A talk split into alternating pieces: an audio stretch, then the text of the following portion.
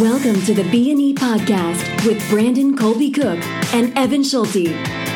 Exploring the creative process and finding the balance between artistry and industry. Entirely uncut and unscripted.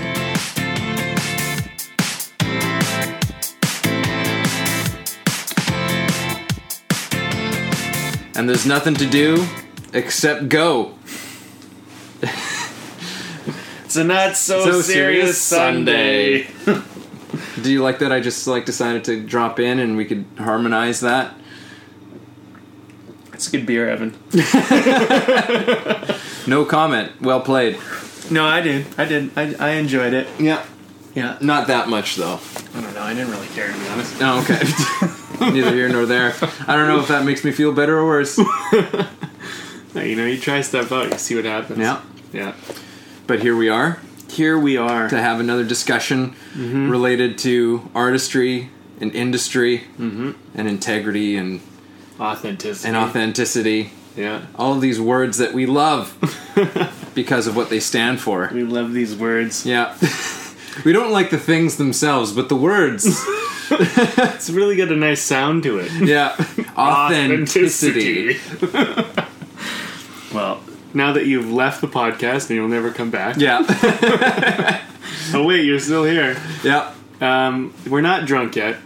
No. No, we've just uh, we just don't know what we're going to talk about today. You know what we're going to talk about, audience Yeah. member. I like that you imply that, like, pretty much at some point during every podcast, we're drunk. we're not drunk yet. Not drunk yet. Yeah. Well, Which- we haven't gotten drunk in a while on the podcast. No, really. there were some early ones. I think where we got a little bit, a little bit sauced. Mm-hmm. Um, but that has not happened in a long time. Yeah. Yeah. No, we we keep it a little tamer now. Yeah, More like you know just one pint of beer as opposed to like two or three. yeah. It's nice to be able to keep your faculties about you a little bit Yeah. as you're as you're having a discussion of some depth. I know. But you don't want to take yourself too seriously. No, No, especially not on a serious Sunday. a not so serious Sunday. That's right. You caught it. All right, so holy shit. I think this is our longest preamble ever on a not well, so serious. you know what? Like I I listened to one of Kevin Smith's podcasts. Um, I listened to a few of his, and among and some other people as well. And and you know sometimes it takes them a little while to get into it. Yeah. there's there this kind of thing happens at the beginning for a bit, and then they finally go, "All right, let's get this shit together. Yeah. let's get our shit together and talk about something of of interest, or at least something that we find interesting." Mm-hmm. So. I was just first ADing on a music video. Yes, Mm-hmm. yeah, Teresa Riley, who was uh, on an episode which Past guest. I think she's number thirty or number thirty-one. yeah, it's, episode. Yeah, it hasn't even been released Yeah. as the time of this rec- of this recording, Mm-hmm. but um, yeah, we're rele- it's coming up pretty soon. Her podcast episode has a great title too. Yeah, yeah. So by the time you hear this, it will be up there, and it's a terrific podcast. and it'll have been up there for a long time. And it's art is best When you just, don't, give, a, fuck. With Teresa Riley. Yeah. Yep. And so how did that how did that shoot go? That's great. Yeah. Um, you know, I think the music video is going to be. Um, it's going to turn out really awesome. It has uh, the visuals look great. They did a lot of like um, 60 frames per second, so it's going to be like ramped up. Really great dancers, um, you know, who were there, and it has this Mad Max feel. So like we're in this warehouse, it's all foggy and dark, and you see like the beams of light coming through and stuff. Yeah, it should be out by the time this this episode is released. So we'll Yeah. just we'll put it in the link for you. Well, hopefully we remember. Yeah. But uh, yeah, we'll we'll probably link it up, but, or at least um, you know find Teresa Riley and find her um, song. It's, it's called "My Daddy." oh. Yeah, it's pretty sexy. All Pretty right. sexy. Well, I mean, Teresa's a pretty sexy lady, you know. yeah. Well, and she went for a sexy video. She got some sexy dancers. And then there's a bunch And of dudes was- with dirt on them. And there was smoke, and it was, uh, Yeah. and it was sexy. Yeah, it was sexy. All right. Yeah, so that was fun. Um, I don't know what else. Oh no, is this the one? Is this the one, Brandon? No, it's not the one. no, it's not the one. Well, we'll get this on board. Well, um, by the way, uh, I might as well just tell you this now. Um, I created a Trello board for our movie on the highway. Oh yes, I saw the invite on my inbox. Yeah, I sent you a link. To- You know, this could be something maybe we'll talk a little bit about. I know you know nothing about it yet, but I can fill in our audience because uh, it might be able to help them. Yeah, it's kind of like a, a whiteboard app or Yeah. something like that, right? Basically, it's a tool for your team to be able to coordinate, um, and you basically create a board with sections on your board. So, for example, for our film, what I did was like, um, you know, basically uh, pre like production prep, right? So I created a board for that pre-production, you know, or like green lighting period or whatever, uh, pre-production, production, post-production. Um, uh, marketing, advertising, and distribution. So then, with all those sections, you can create like tasks lists, right. and you can actually put details in them and you can link videos and you can link all our documents like we can actually link the script to the board so at any point you can go and say you want to look at the shooting script or you want to look at say a very early draft of the script it can all be linked to the board and you can kind of go in. Yeah so it's good right? And uh, you check off the bits and then they kind of you don't have to look at them anymore. And um, what's also neat is now that i've kind of created this uh, say production template um, what we can do is we can actually just copy it and we for every movie we ever make we can just use the same board and just restart from scratch again and do all the same tasks over and we can actually build kind of a blueprint for making movies Nice. yeah so i created a team break and entertainment that's our team name Yeah. yeah and i created even a little poster i sent it to you Yeah, I did see that. yeah Very so- stylized picture of us, a couple of couple of jackasses just grinning and like we are now. yeah, pretty much. Um, yeah, so you know, I don't know. There's all these there's all these great tools out there for uh, you know getting movies made and being creative, and I think uh, you know a lot of the time you know artists just don't realize that this stuff's out there, and I think a lot of these things are they tend to be tailored more to like business people or marketers and stuff. Um, but you know, there's all sorts of uses for artists, especially with teamwork. And I, I know we talked about this in uh, you know um, creative partnerships. We had a podcast on that. But one of the biggest things I found with partnerships is accountability. And one thing I like about this particular um, program, it's free online. You know, um, you can use it, and it keeps everybody kind of accountable because you can actually put the team member to do certain tasks. So if the task doesn't get done, it's kind of linked to that team member. Right. And so people can come in and pick up the slack, but this way everybody's kind of held accountable for their jobs. Yeah. And what's really good Or about everybody that, knows what their job is. exactly, Yeah. yeah, because that's another thing. Sometimes people just don't know what they're doing. Yeah. And um, I think it's a good way for a team and a partnership to work together because that way, you know, everybody feels like they're kind of contributing. And I think there's, I think there's two problems that happen with partnerships. One is sometimes someone's not doing the work because, probably more often because they don't know to do the work, or the other person say like type A or something, and they just end up doing it all, and then they don't realize that the person who's doing it all is kind of like, why aren't you picking up the slack? The other person's like, I don't even know what to do, you know? So, Yeah. so it's a good way for everybody to kind of be on the same page.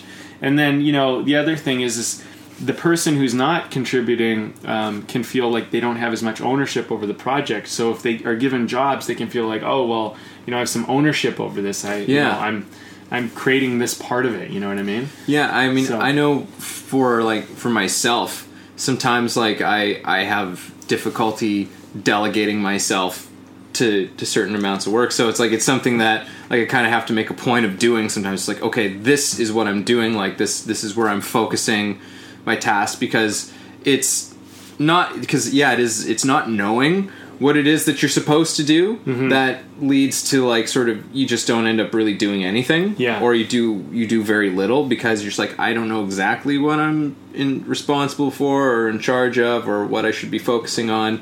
Uh, so it's yeah, it's like being able to know exactly what isn't just set it up like very simply for yourself. It's just like it makes the, the job like delegation is almost and and knowing where you're responsible is probably more work than the actual like it's probably half the battle Yeah. pretty much like Well, especially if you've never gone through and made a film before. I mean, there's you know there's lots of stuff to do, and and I think what's really good about having like a board or I, I- I used to always make lists, but this is better because you can make a list, but it's interactive. Yeah. So you can kind of look into the list as opposed to it just being this thing on paper and I'm going to check that off. Like if it says, um, you know, let's say uh, for for sections of the board, there's um, say we need to do table read and then we need to create uh, a new 90 page draft and then the next one is we on the next section is a is a shooting script right? And all those are different tasks. And so you know we can actually look in and we can go okay well we've created this shooting script but you know there's this problem if we, we can't shoot this or whatever there's not in the budget or we could the you know the way that we were planning on shooting this we actually have more options now so we can kind of like actually look into this one task we had it's not just a little bit on paper that's been checked off and you can go into it look at the script look at how the script's been revised or whatever Yeah. and then you know and the the other thing that's really neat about this board thing which I, i'm excited about using as we move forward is you know if anyone who's ever done production there's different um, versions of the script you know they Mm-hmm. you know that they make different colors so you Yeah. can you can just attach the different colors and so then what happens is you can always access at any point online because it's all in a cloud you can just grab that script Yeah. right no one has to go on their hard drive or their specific computer or whatever everyone on the team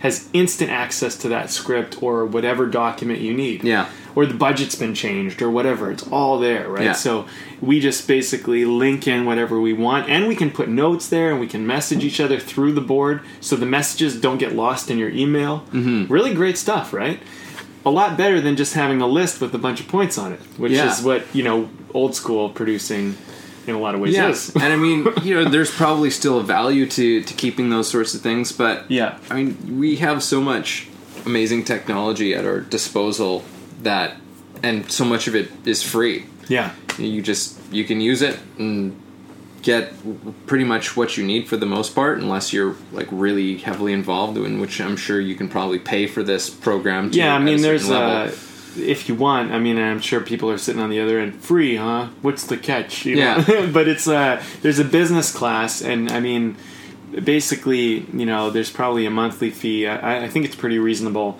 but what happens is you just get more um, you basically get more options you you can design your board in a more specific way and you can do these cool filters um, right. for example, they have I don't know I think, think they have like twenty or something more filters, and they're probably constantly developing them. But like on your free, you can only use like one or two of the filters. Okay. But if you have business class, you can use all the filters. So like a couple filters that really appealed to me were one was you could set um, calendar linked events. So you could link events that are on this board to a calendar. That's hmm. a, that's an option. You get one of those free, right? Or you could use this other one, which basically makes the board look like or areas of the board look old when they haven't been taken care of after a long period of time. So instantly, when you look at the board, you see this um, task that's been neglected because it looks like old Right. and like worn out and that's kind of a neat app to have like or addition to have on your board because it kind of gives you this instant feedback visually Yeah. which makes it really easy to kind of go oh i better take care of that that's starting to look pretty ugly you Yeah. i mean like it's almost like so you can and, and there's a That's bunch of very other ones right but um so if you use the business class you get all those features and different color Yeah. kits and whatever right but um, it just depends how much you want to use the board and interact with it. And obviously, like big businesses are going to get the professional class because they want all the, you know, whistles, Mm-hmm. Yeah. whatever. But bells and whistles, Bells and Don't whistles, the those whistles, bells. the bells, the the, bells. the- yeah. yeah, But you know, I mean, uh, you know, there's this stuff out there, and so Yeah. why not? yeah. I was recently just talking to um, a friend of mine who's a musician, and uh, and just like moved to Vancouver like uh, six weeks ago or something like that, and he was he was looking just for opportunities and trying to like hook up and link with people to to put some stuff together. And and he's uh, he's just like a super energetic like likes to make stuff and like put stuff out there. And I was telling him about uh, Joseph Gordon-Levitt's um, site and his um, sort of business uh, hit record Yeah, and he'd never heard of it before. And I just explained to him, if you haven't heard of Hit Record, uh, it's basically like a, it's a site, it's a forum, it's kind of this place where uh, artists of all types come together with projects. At least this is as far as I understand it. Um, and you put up like things that you just need. You know, like you need some scoring or you need somebody to do this or that for a project that you're doing, and people will just make stuff for you. Cool. And they've done some pretty extraordinary stuff already. Like they've made like this community, and they're from all over the world. Like they've made films and albums and like all kinds of crazy stuff. Yeah. And it's it's an incredible time to be able to just express and like collaborate with people. Yeah. Well, you know, it's it's really interesting because um, people don't. I mean, a lot of artists, and I, I think people in general don't realize that the way to get ahead and the way to get what you want is to give. It's actually to go out and offer your services and find ways to help and participate and collaborate and and do that. Um, and I would say that one of the struggles a lot of people have is they're out there trying to get all the time, mm-hmm. and so like they're trying to get, and then they're experiencing the world of always trying to get right, and people aren't giving them what they want, and they're trying to figure out well how do I get someone to give me what I want, and what they don't realize is all you got to do is just reverse the whole thing. You start giving, and and uh, what he did there was he created an entire community which is based on if you give you're going to start to create contacts. You're going to start Yeah. to create help, and like, I would not be surprised if the people who go out of their way to help and give that goodwill off the bat are the ones who are succeeding through programs like that. Mm-hmm. And other things work like that too. I mean, uh, you know, it's small, small little successes, but I mean, we just launched our podcast. I mean, we've only been live really to the public for just over a month now, and we've grown um, on Twitter 1,300, 1,300 followers in a month. We get Yeah. 60 new followers just yesterday, and we haven't paid a dollar, done any advertising, done anything. All we do on our Twitter account is offer value. We just give value, give value, give value. Here's something that might help you. Here's something that might help you. Here's something that might help you.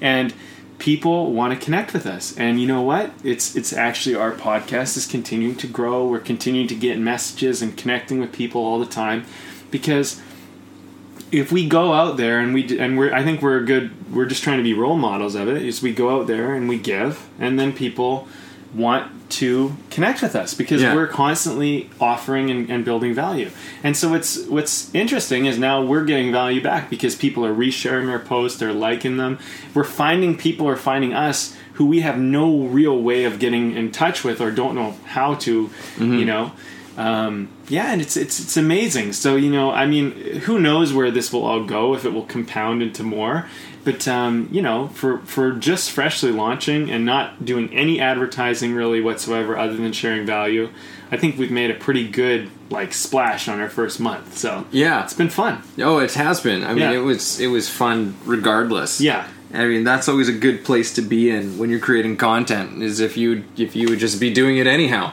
Yeah. whether people were were taking it in or not. But I think it's it's this thing of of really learning to trust. You know, like what you're doing and, and what you're giving, and and that that's somehow all going to come around, mm-hmm. right? Um, but it, it does it's like we're we're sort of trained to think think the opposite way like we, we've always got to think how we got to get something how we got to sell people yeah, right? And it's just like ugh like it's such a like it's such an outdated model of business now like which is why i just love new entrepreneurs. Yeah. you know like new entrepreneurs have like ugh i just love it. I just love the whole mentality. It's like no let's just like give to people. There's such a um a spirit of like a really almost a renaissance of sorts in business and and entrepreneurship of it's just like no like let's let's collaborate. Let's work together like let's let's build connections and and make some shit happen Yeah. you know and it's kind of it's it's somewhat out of necessity Right. to a degree that you know we've been learning to do this but i think uh, as almost like the offshoot of it i- and the byproduct is that we're learning that it feels a lot better to do business this way to connect with people in this way right Totally. than, than having to be like ugh you know like the the whole old stigma of the salesperson oh man i gotta convince this person that they that they want this and blah blah blah and it's like no just worry about like the value that you're giving Yeah. No, totally. and Yeah. trust it trust it i mean that's the that's where things have gone i mean now you know our generation we've we've heard the sale pitches we've uh you know we're savvy to it all now Yeah. and, and we and and i think this is a generation now too where people are very in touch with authenticity like in a way that in a way that we will just turn off. We will just unfollow, close. We don't watch your commercial. We just move on. If we're Yeah. not given value, we just turn it off and we just walk away. And we Yeah. we we we are and, And it's we- good. And it's a good thing. Yeah. You know, like it used to be that you you were watching television or you got a call and and basically people would listen to this telemarketer.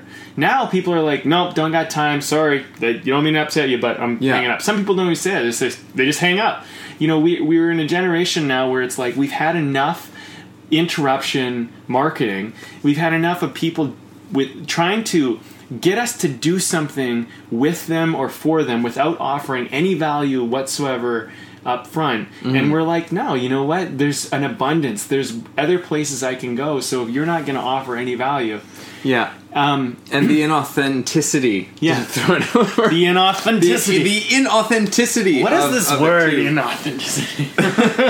but that like is another big part of it as well it's just Mm-hmm. like we there's you know you get a sense of when people are selling like you just know like because it's a feeling you know It you is a feel feeling. it when someone's just like selling you on something they're pushing you and they're riding you hard on like on trying to because you know you don't want this thing like Yeah. you kind of already know You don't know if you want it or not. That uh, you actually don't know. But Not always, The thing is, but- is that the thing is, is that they're pushing it in a way, and you go, I don't know if I want it, even if I do want it, because Yeah. like, I don't like the way you're giving it to me. yeah exactly it's like i feel like i'm being like swindled somehow Yeah.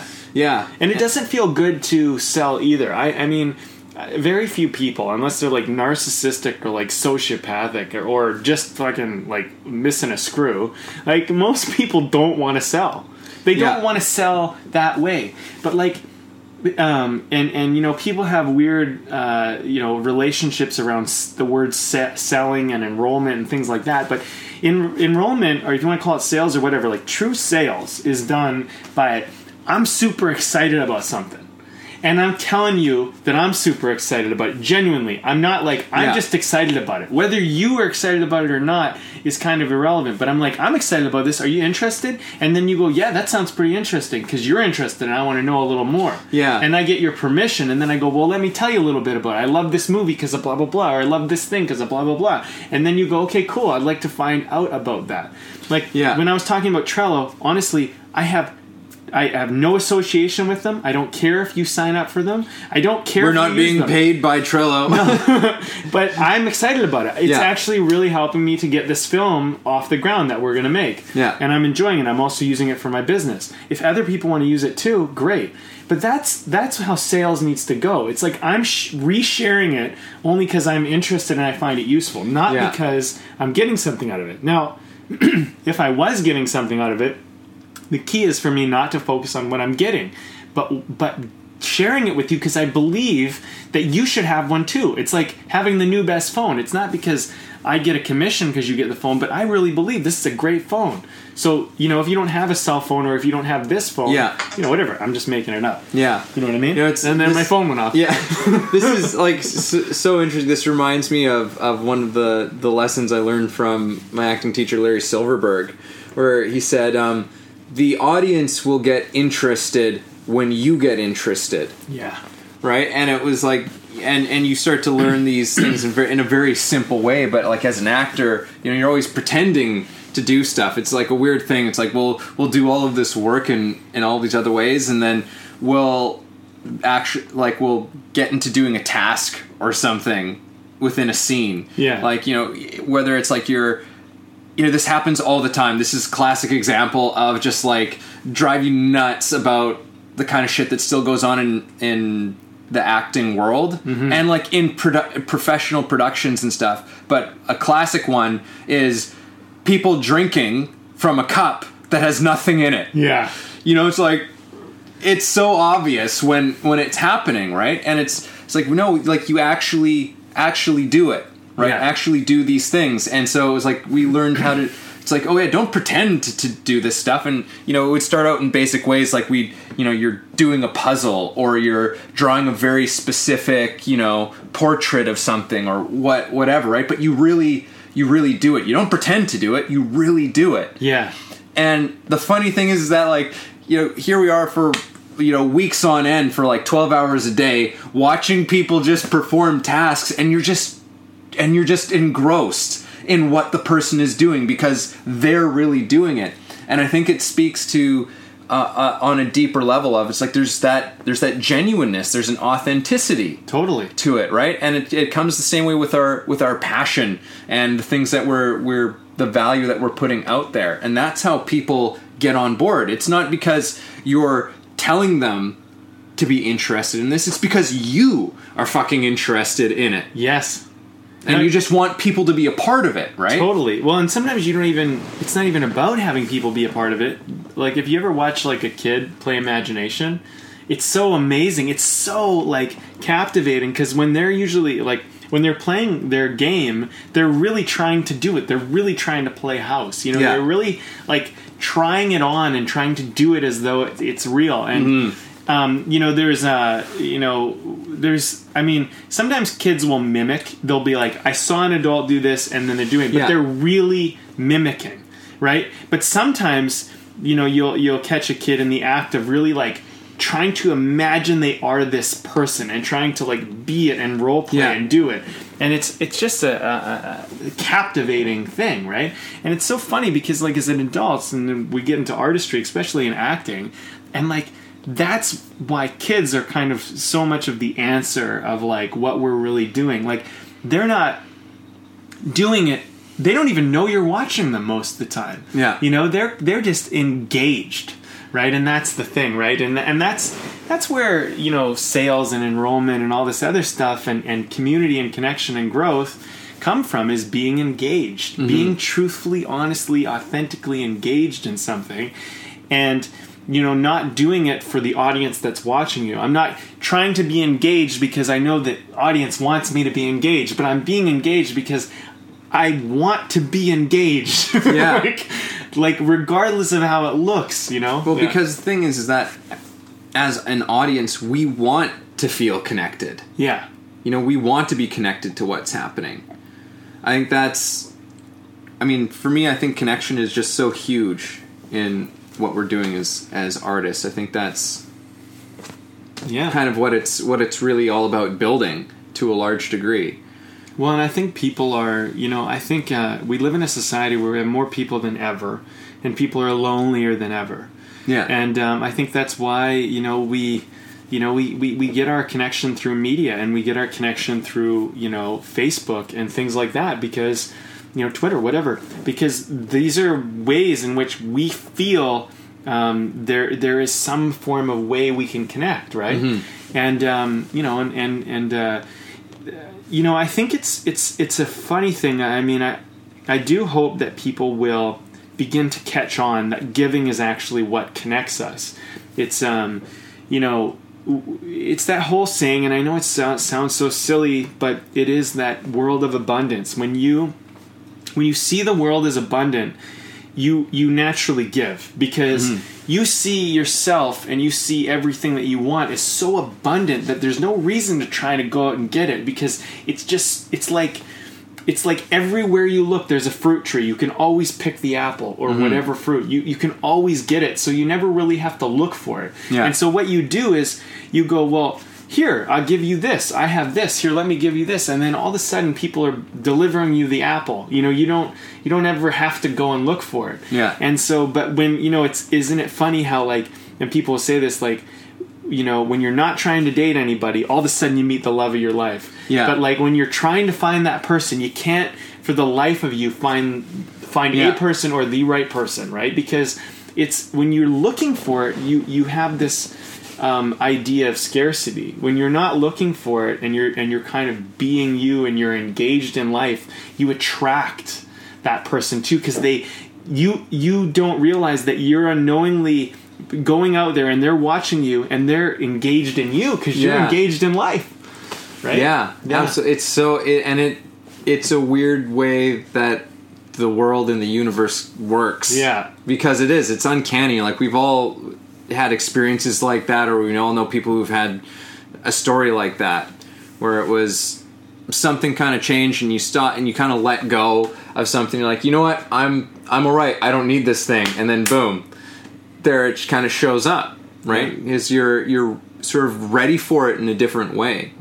Um, I've been I've been listening to a bunch of um, Alan Watts stuff. If you're, I'm sure you've probably heard some of his his things like circulate virally Okay. over the last little while. Um, and he was kind of like a he's a, an Englishman uh, who studied a lot of uh, Eastern philosophy and was kind of like one of the first people to really like understand it on a profound level and like bring it into like the Western world. And he was in this particular talk. He was talking about um, the the difference between having faith in something and and you know believing in something. And basically, he was saying, like, you, you know, you got to think about it like you're like you're in the water. He's like, and when you're trying to believe something, like you're you're grasping at something, like you're you're reaching out, you're trying to to grab hold, and all you're gonna do is drown. It's like in faith, you just like you just let go and you float to the surface, hmm. right? And I thought, oh, that's such like there's so much like in that, and some of what this conversation is here is kind of like making me think about something like that. You know, where it's like you know, once you stop worrying about getting, you know, trying to grab on and hold something and clutch it, right? And you let you kind of let go of some of those things, you're actually more able to receive them. Mm-hmm. Because you're like you're you just it's a shift, it's a profound shift in your focus and what you're doing, where you're saying it's like it doesn't really matter whatever whatever comes my way because this is what I'm doing this is what I am doing in the world, and that has a profound ability to shape and affect your world. Mm-hmm. Yeah, Totally. That's you know, it's it's an interesting thing like um, with this whole abundance thing too. I mean, you know, like when they say when an airplane's going down, you, you put your mask on first before you start helping anyone else. And um, you know, and there's this mentality that you hear in our society. It's like me first, you know, take care of number one. Well, if you're in the mode of take care of number one, what you are saying to yourself and the universe and everyone around you is that I'm not taken care of. I'm in trouble right now. I need to take care of me because I can't even take care of anyone else because I'm so fucked up. yeah, Right? I'm I'm you know, and the thing is is when you go, No, I'm good. I I'm good. Doesn't matter where I'm at, I'm I'm I'm solid. Things are taken care of here. I got my bills covered, I got my food covered, my shelter, I got everything taken care of. No worries. Everything I want is coming my way. I don't I'm in need of nothing.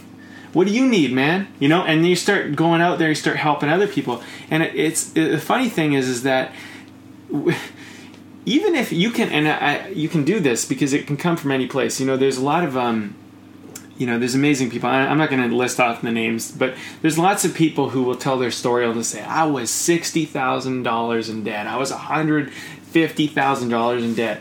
I was broke i was you know i was Without a job. without a job i had no love in my life i had no career prospects i was just totally screwed and I think what happens is you hit this rock bottom point where you just realize, like, I can't lose anymore. You can't take any more from me, and it's not going to matter if you did. If you took any more from me, it wouldn't really make a difference because I can't go any lower. You know, the, the only thing you could do is kill me, and I don't even care about that anymore. that no, that almost sounded like an Owen Wilson speech. It did a little. I started to do. I think I'm learning something That's- from you. yeah, But uh, no, but it's great. yeah, I like so- what you're saying. so you hit this part of rock bottom where you just don't you know there is no lower place to go and even if there is a lower place it doesn't affect you anymore right and so from there you become abundant because when you can't lose anything and you are kind of not needing and scrambling anymore and you kind of let go you begin to float to the top and it's this weird thing of the universe of humanity. I don't know what it is, but when we hit rock bottom, we have only to rise, and so we do. And I think it's um, Tony Robbins who says like when people are basically put in a hard spot. I'm totally misquoting. him. I'm doing an Evan right now. Jeez, I'm just This bugging like- I'm bugging no, it's funny. jab jab. Yeah,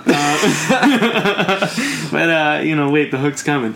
But no, um, he was saying, you know, when people are basically put into this spot, they tend to they tend to survive. They tend to try to live. It's in it's in our nature to you know to basically to want to live. Like you know, we can walk around. Um, and kind of go, oh, I don't really care if I'm alive when everything's comfortable. But when things get actually extremely uncomfortable and painful, our survival instincts start to kick in, and um, we dig deep. yeah, we dig deep, and and you know we start to you know, and so that's part of it.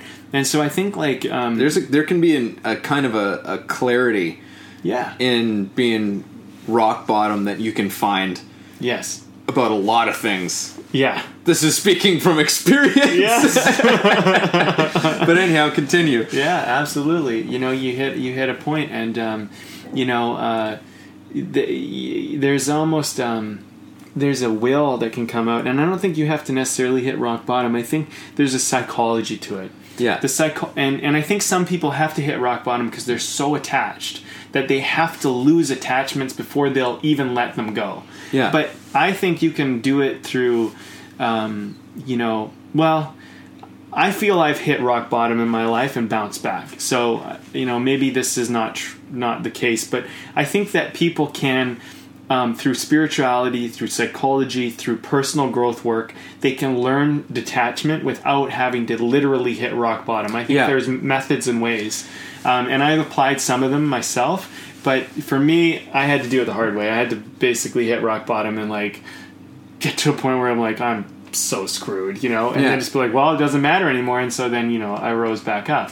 Um, but detachment, you know, and and there's still things that I find I'm attached to now and then, and, you, and I can kind of root them out. But I don't have to go to rock bottom again to get rid of those. Yeah. But I did kind of have to hit a low point for myself to really be like, okay, why am I hanging on to this shit so tight? What does this really matter?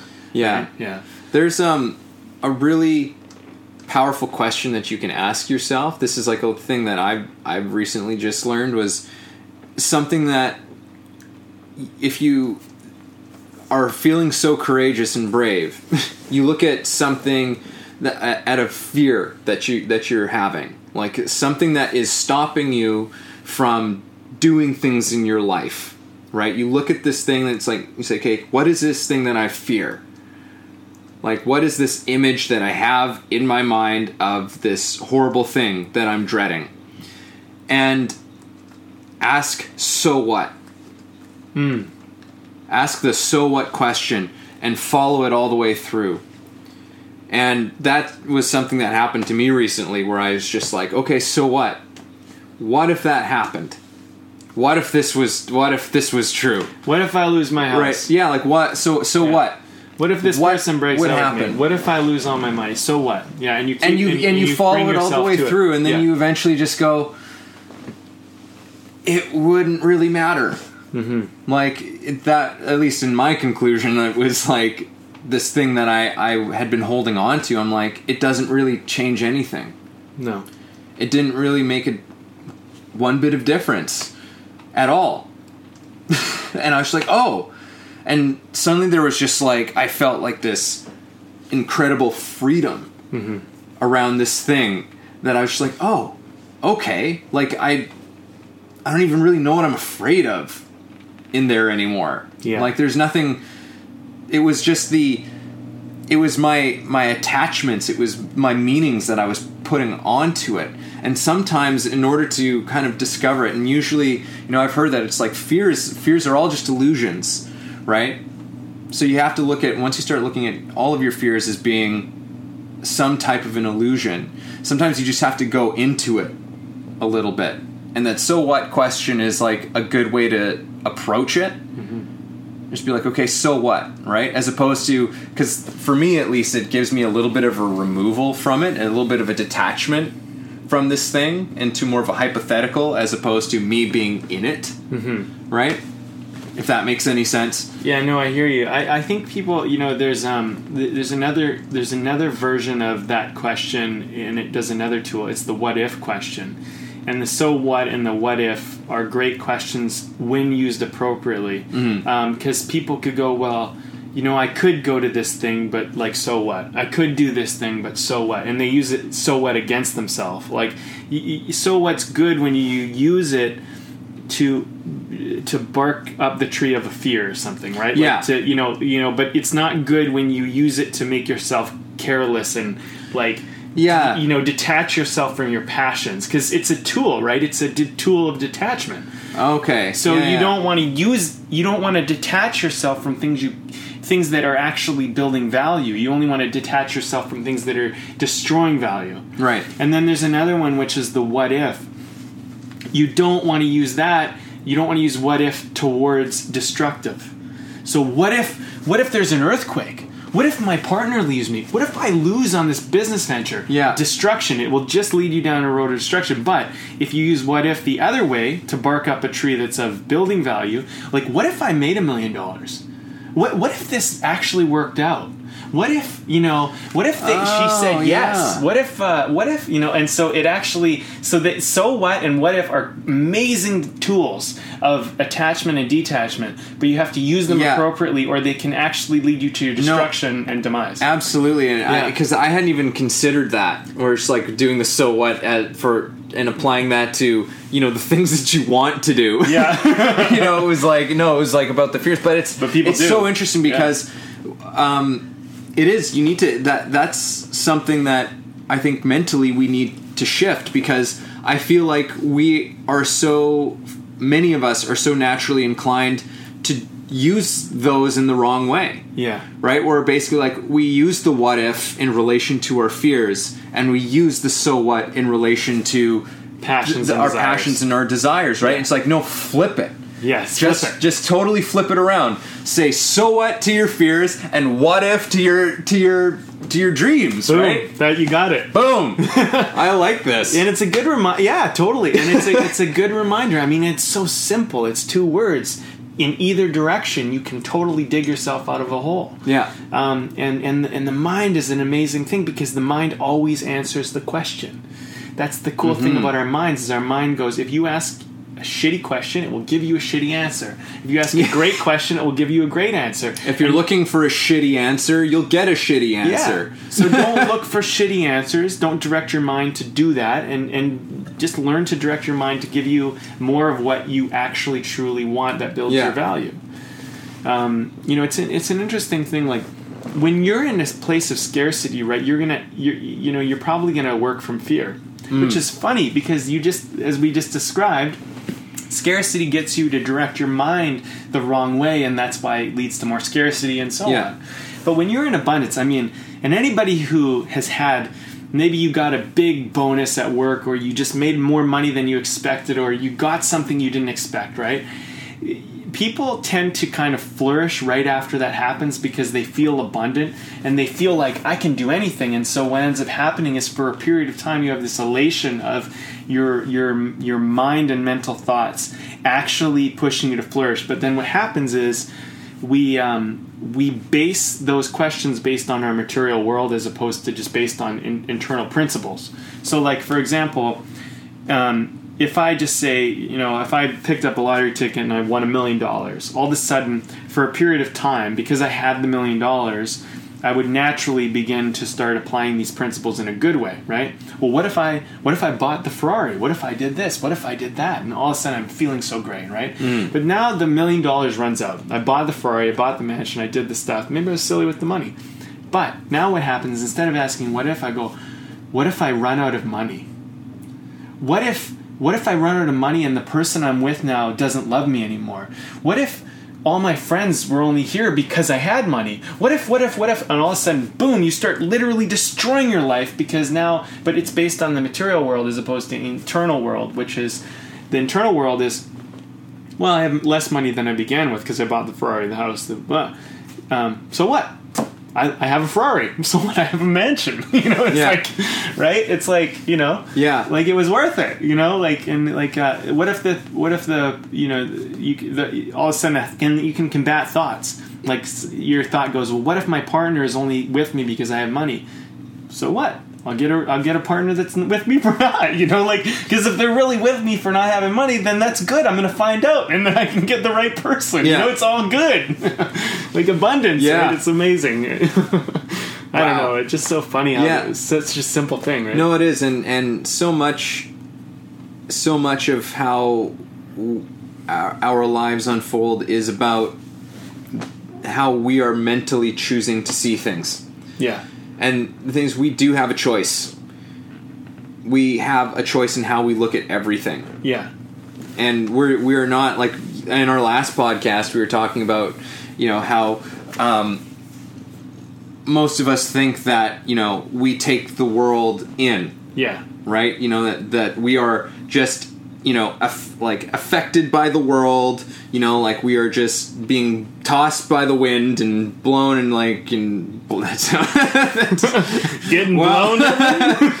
just getting blown around and like we have no control over over any of it. And it's like you know, there's a lot of things that we don't have control. over. We don't control anything external to us. However, we do have complete control within with how we take the world in yeah, and how we project the world out because that's what we were talking about in our last one. It's like we are actually projecting the world out.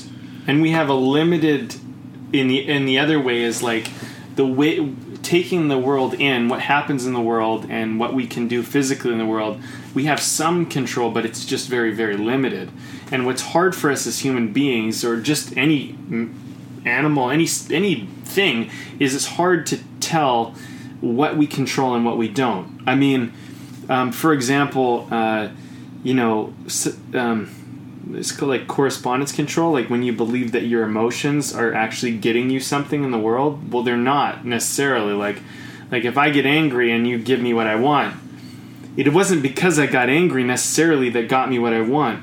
It's because you decided to give me what i wanted although my emotion affected you to some degree it wasn't 100% in control of you. And so what ends up happening is because we have uh, we're never 100% in control of the outside world. But we are have some we have influence. This Yeah. is this is a thing you know it's interesting we bring up this talk because this has been something i've been working on for quite a while is really going and really drawing a very clear line between what is influence and what is control and what i've ultimately come to and I, actually maybe you're, you're right you control what's inside of you you can control what you project but you only influence what comes in and you only influence the environment around you Yeah. um, and sometimes your influence uh, occurred long before the moment you're in it meaning that if i yelled at someone several months ago and now we're in a, a, a moment where they get agitated and they yell back at me i actually influence them to yell back at me or be scared of me or whatever when i yelled at them several months ago but it's really hard for us to tie Right. Right. Wait a minute. Like how? Like we don't see the seven month like connection. Yeah. We, we only, we're like living in the moment, and we, and that's why we feel we're at the whim of it. Which is I'm really trying to like it's it's a hard line to decipher because we experience our our life much in the moment. We don't necessarily like see ourselves getting ourselves into trouble all the time. We all of a sudden we're in trouble and we're like, oh shit, I'm in trouble. But it's like, no, you kind of got yourself here, like somehow. Yeah. you know? Yeah. But um, but anyway, I cut you off. But you're right. Yeah. I mean, that's what was our last talk. It was we were talking about how the only thing we can control is our internal experience and what we how we project the world outward. And where we have trouble is we um, and where we, we think we're taking it in and we think that that is controlling us. Mm-hmm. I think that's what you were going to say. Yeah. say. No, that's yeah. that's I didn't mean to cut I'm- you off. I think no, I was no, no, actually that was- clarifying a lot for myself. No, that was that was perfectly fine. What you just did there. Okay. That was perfectly fine. I thought I like it was funny because I walked into it thinking, "Oh, I know this," and then I was like, "No, wait a minute, I'm discovering Let's this." let's let's go down into this one a little bit. yeah, Yeah. Um, yeah, it's it's really fascinating thing, the power of the mind. It really is. So how does this? How, does, how are we bringing this back into like Well- artistry? And uh, I mean, it usually always does get tie in. I mean, all of this stuff ties in with our our ability to freely create. I think that's kind of what a lot of our show has become about. You know, Yeah. like it's just about getting past a lot of our blocks. Sometimes, you know, really like getting at the root of it. And these are not just blocks for artists; these are blocks to us as as human beings. You I know, think so, things yeah. that that get in the way of us doing what we love. I think just as artists, we're very sensitive people. Yeah. You know, we're just very, and we're in vulnerable fields. You know, we're Mm-hmm. we're really putting ourselves out there in big ways. I think um, you know. I, I, I think that I see the tie actually between the artistry and industry. I think the unfortunate thing is that because our podcast is like you know we're artists and we're talking about the industry and how it relates to art. I think the unfortunate thing is that it it um, doesn't attract people who are necessarily industry based who aren't in the arts. Um, yet I think it's actually totally relevant to them. But because the word artistry or artist, you know, in our culture seems like oh, this is a just for creatives, you know. It isn't really because I think um, what I'm seeing the more we do these podcasts is that artistry and industry is is simply a part of life in every field, and um, you know, industry is how do we commercialize? How do we connect with the external world? How do we kind of give them what they need, you know, so that we can function and contribute? And what's our relationship to the whole interdynamics of this, right? Whereas artistry is more about what's my personal experience and how do I express that authentically and truthfully without like selling out because I want to please everybody else and give them value Yeah. you know and so it's but it's we're we're all with that battle. Like Yeah. there is not a single person i believe who who is really um, exempt from that. Yeah. but some people can mask it more because they just work in in uh, fields and stuff where it's more industry based where it's simply about okay i do this job within this time limit and deliver this product by this point. And it's very simple and measurable and clear. And their personhood is not very much in the job. Mm-hmm. you know like if you're on a you know an industrial worker like you know you're you're for example you're making barbed wire fences right? Chain linked barbed wire fences. That's your job. You work at a steel factory. And it's like the steel and the fences don't care about you as a person you know? And most of the companies that are hiring you don't really care about how you feel that day. They simply want their fence by this time to protect their property or do whatever they want Yeah. to do with it and and so you just become a middleman to the to the product and so you don't see yourself in it so much you do but you don't think anyone else really cares i I would imagine whereas like as an actor you are your product. You are the fence. So you don't get to like like if you show up disheveled and you haven't dressed properly and you're in an audition and you're late, you know, it, it's it's a reflection on you. It's not just it's not just um, you know, y- you are in a sense the product. So artists, I think we we're very much more identified with our work. Yeah. And that's why this is more relevant. But I think for like industry people, like maybe your job you don't see yourself, but in your personal life you're going to see yourself.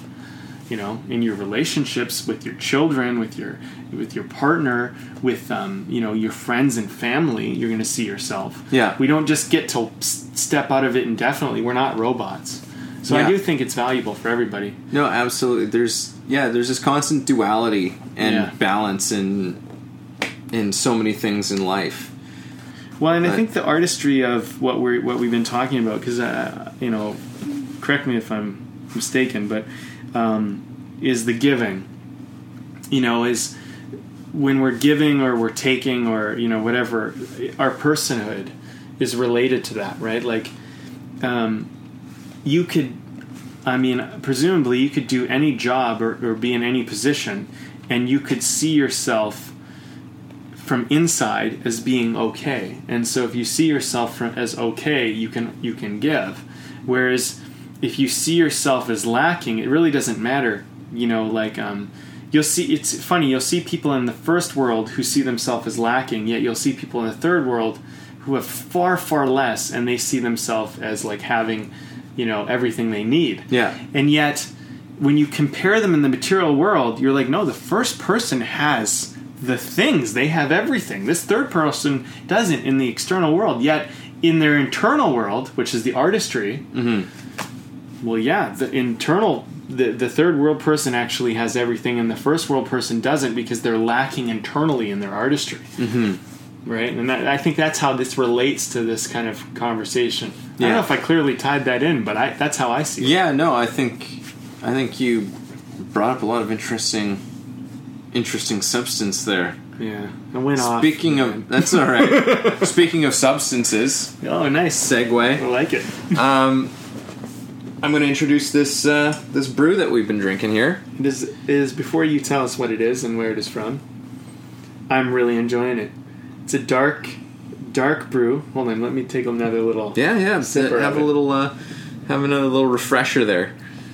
You know, it's nice. It's got like a, it's got a little bit of a stronger taste than the aftertaste, but it's really good and it's going down super quick. And I feel I'm going to be done my beer before the podcast is finished, which is always a good sign. Yeah.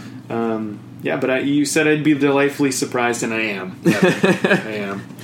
Um, so tell us, So- what is it? This is the Dunkel Oh, from nice. Main Street uh, Main Street Brewing, and uh, this is I think just like a seasonal one from them. So it's a dark um, wheat ale.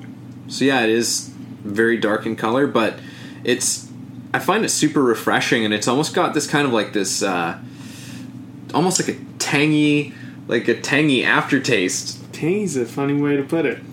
I really like. I mean? really like. Uh, I think Dunkel is a type of, is a type of beer because I've had Yep. uh, I've had a few that, um, yeah, usually Belgian Dunkel type, whatever. Yeah. Um, but uh, yeah, no, I really like this, and I'm a big fan of wheat beer, so it's no wonder I'm enjoying this so much. Um, yeah, it's great, man. Good choice. Yeah. They just call it the Dunkel, huh? They just call it Dunkel. The no no Dunkel. special name for it. Just Dunkel. I like that about Main Street Brewery. They're like, you know what? Here's your beer.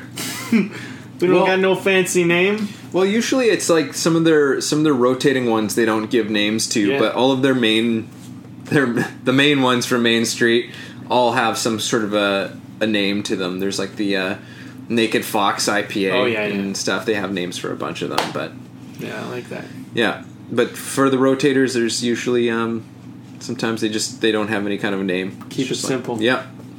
Well, it's good. Well done, Main Street. I like your beer. Um, two thumbs up. Definitely try it if you're in the season. um, okay, so let's get back to this thing. Okay, I, I wanted to mention something. It's been I, I wanted to mention it earlier, but we kind of went on to a little bit of a topic Yeah. there. I think it will help us tie back. But um, so I run a business, and uh, you know, uh, obviously, I'm connected with other entrepreneurs who are running businesses and stuff. Um, and and one particular guy, it's funny because his business. It's not that it's failing, but it's not flourishing, and um, you know, and he kind of struggles like a little bit of a lacking, you know, and I, I find that really interesting. And he and I were having a conversation. This must have been a month ago or so, and he was just saying like, well, you know, why would I, why would I like that, you know, just because they're my friend, or why would I support that or do this? And I'm like, and it's like I don't have to, you know. And I was just, and I, and, and as we were talking, he just had this very like, I'm only gonna do it if it if it values me attitude. And I was like, mm-hmm. what a what a like you know i tell you about this person right? And i i bet most people go yeah like that person's stingy. Like they're just stingy. They're always about themselves and what they get. They're, and i'm like well you know what? Maybe you don't maybe it doesn't give you anything but they're your friend. They're your friend.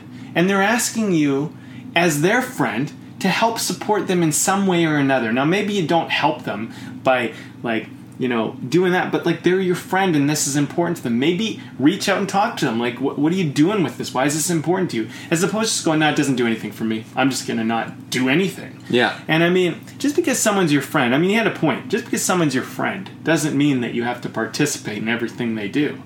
But if they're your friend, contribute. Like, like you're not a friend. If you, if if all you're thinking is what does this person do for me, Yeah. and how do I get from them? Yeah. That's not a friend. You don't have friends, man. Mm-hmm. What you have are people that you that know who you are. like Yeah. and and you're fooling them. You're like not an integrity. and you like- maybe pass the time with them on occasion. yeah, and I, I- I think you know, like I mean, and granted, like I mean, you know, on Facebook, someone says, "Well, like this or come to this event or, or do that." I mean, you know, come on, like let's be real. I'm not going to go to every single thing, and and I might not necessarily like go, "Oh yeah, that's what I'm interested in," but I'm not going to not like it just because I'm like, "Well, what's in it for me?" or like, you know.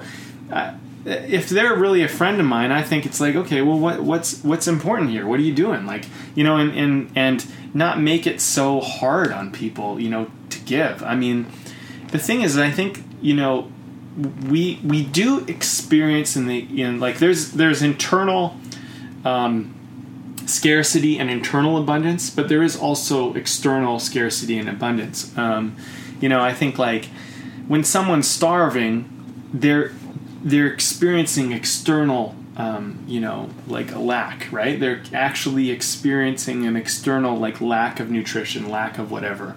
Um, you know, and I think the thing is, is that we're we're always going to be battling with this because it's so easy. You know, you have all these, um, you know, the secret like be abundant, think in abundance. Well, you know, it's it's such an easy concept to just tell someone just think abundantly, be abundant inside, and it's like, yeah, but I can't feed my kids. I'm not making enough. I'm working four fucking jobs. I can't. I can't do it. I'm going to lose my Yeah. house. I'm in debt. I'm paying more on my Visa bill than I make. I'm I'm owing more money at. You know, like like, and so it's like, well, think abundant. It's like. it's like okay, Yeah. you know, like, and I, I'm just telling the people who are out there who are in that situation because I've been there, Yeah. and I know what that's like. And and think abundant is bullshit at that time, you know. And and I know you're on the other side, and if you're in that position, you're like, it's bullshit. It is bullshit, because you know what? There are certain things where you have to go, okay, well, be in reality of the world you're in. Right? Okay, well, in this area right now, I'm not necessarily abundant. You're not going to magically just start thinking abundant and be abundant in that area. It's not going to happen. Yeah. But you can start to look at where you are abundant. You can start to go, okay, well, you know, I have, um, I have all my fucking limbs. I'm abundant. Like we, this is something we take for granted. You know, there was a, a quote I read the other day. I don't know how how accurate this is or whatever, but it's something like, guy doesn't have Pull another Evan. yeah, another two for today. There's probably a third in there, um, but uh, I feel like you just jabbed yourself. Why not? Why not? You know, humility. Um, but anyway, uh, so he, it was something like people always ask him. He has no legs, right? And they ask him like, "How are you always so positive and happy without legs?" And he says, "I always say the same thing back to them. How are you so unhappy with legs?" Right? And so this is the thing, right? Boom! Mic drop. Mic drop. yeah. Um, so you know that's the thing, right? Is like we have a lot of stuff that we take for granted, and that's where you find abundance. But there's going to be areas where you're not abundant in the external world, and y- you don't get to just pretend and be like, "Oh, I'm abundant in that area." You Yeah, know, it's, not like- about being in denial. No. about about you know the things that you're feeling and the things that you're you're going through. Yeah. I mean, I think I, I think sometimes the biggest problems is that like we we aren't acknowledging these things that we aren't acknowledging that you know I am in this place in feeling this way, right? And once we actually like allow ourselves to kind of be in that place and, and accept it, you know, that this is where we are, then we can move we can start to move past it. But yeah, it doesn't it doesn't do any good to just tell people to, you know, to think positively. Yeah. You know, like when when there's a lot of things going like it's it's like that's kind of just like almost casting someone off to the side. It's like not my problem, right? Yeah. It's just like think positive. you know, stop bothering me, right? Yeah. Get out of here. You're a drag. It's like you know, there's not like the thing is, there's actually yes, think positively, but like it's not just about some superficial notion of it. It's like you, there's there's an actual uh, sort of an introspection that you need to take there. yeah, You know, like which is part of what we were actually we've been talking about. You know, asking these certain questions, looking at your dreams and saying what if, and looking at your fears and saying so what yeah, right going into that and and really releasing some of our you know because you do you need to in order to make that an actual impactful shift where you are thinking positively where you are genuinely genuinely thinking abundantly you know you usually have to let go of some old mindset that you've mm-hmm. been hanging on to right? But just being like okay think positive that doesn't really change anything. It's it's kind of fits in with that whole fake it till you make it thing as well it's bu- it becomes bullshit. yeah And you know, what, like telling someone to just think positive without telling them how to think positive is an asshole move, in my Yeah. opinion. It's a dick move. It's like, you know, okay, think more, just be positive about it. You know, just be positive about it. It's like, okay, but the person has not learned what it actually means to be positive. Like being positive, uh, like you know, here let's just all take a moment. What does being positive mean? Everybody write it down. Stop the podcast, pause it, and write down what does being positive mean. Now, if you did it, you're going to start to realize once you start thinking about it, wait a minute, I don't actually know if I know exactly what be positive means. In fact, I've heard it so many fucking times that I thought I knew what it meant, but I don't. Yeah. So what does be positive actually mean? Well, be positive is not about going, well, you know, what's the good side of this? You know, what's it's it isn't just that simple. It's about looking at things that it's like that's the easy part of being positive. Like being positive, like the easy part of being positive is like, what's the silver lining? What's the good thing that happened here? That's like that's like kindergarten level, mm-hmm. right? But hard level is like when you're facing extreme adversity and you start looking at you go, okay, well, w- what do I do with this? Like, how does this, you know, how can I utilize this to help me? Like, like looking at it and going like, what am I doing to create a nev- negative experience about this?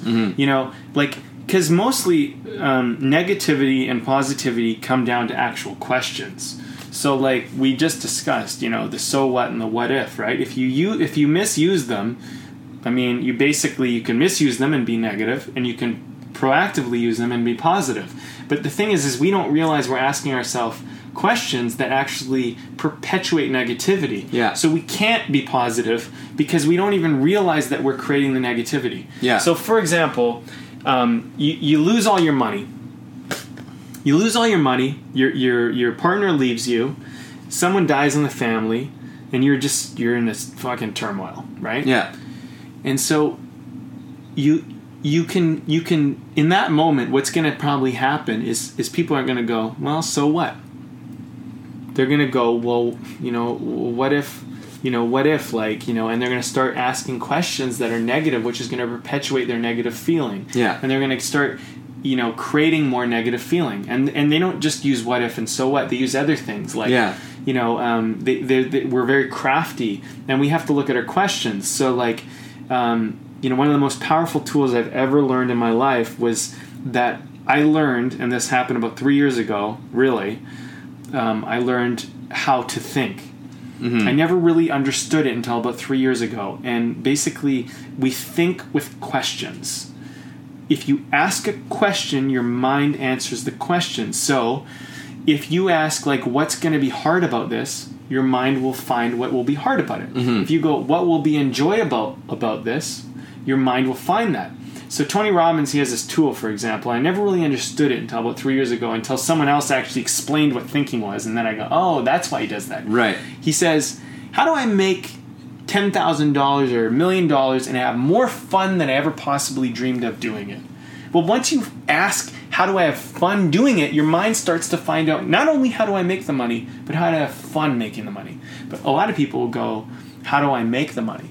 Or you know, what if I don't make the money? Or like, how hard is it going to be to make the money? And Yeah. all those are shitty questions and negative because questions. now all you're seeing is your obstacles Yeah. and you're not seeing any opportunities and and yeah it's like we do have this superpower called our minds Mm-hmm. and and which is why there, there's just such an influx i think of people these days who are really like teaching people how to use their minds yeah, you know like how to really apply your mind how to really take ownership of your mind because otherwise our minds will just they will they will go like you know the um, like the Buddhists they call it monkey mind.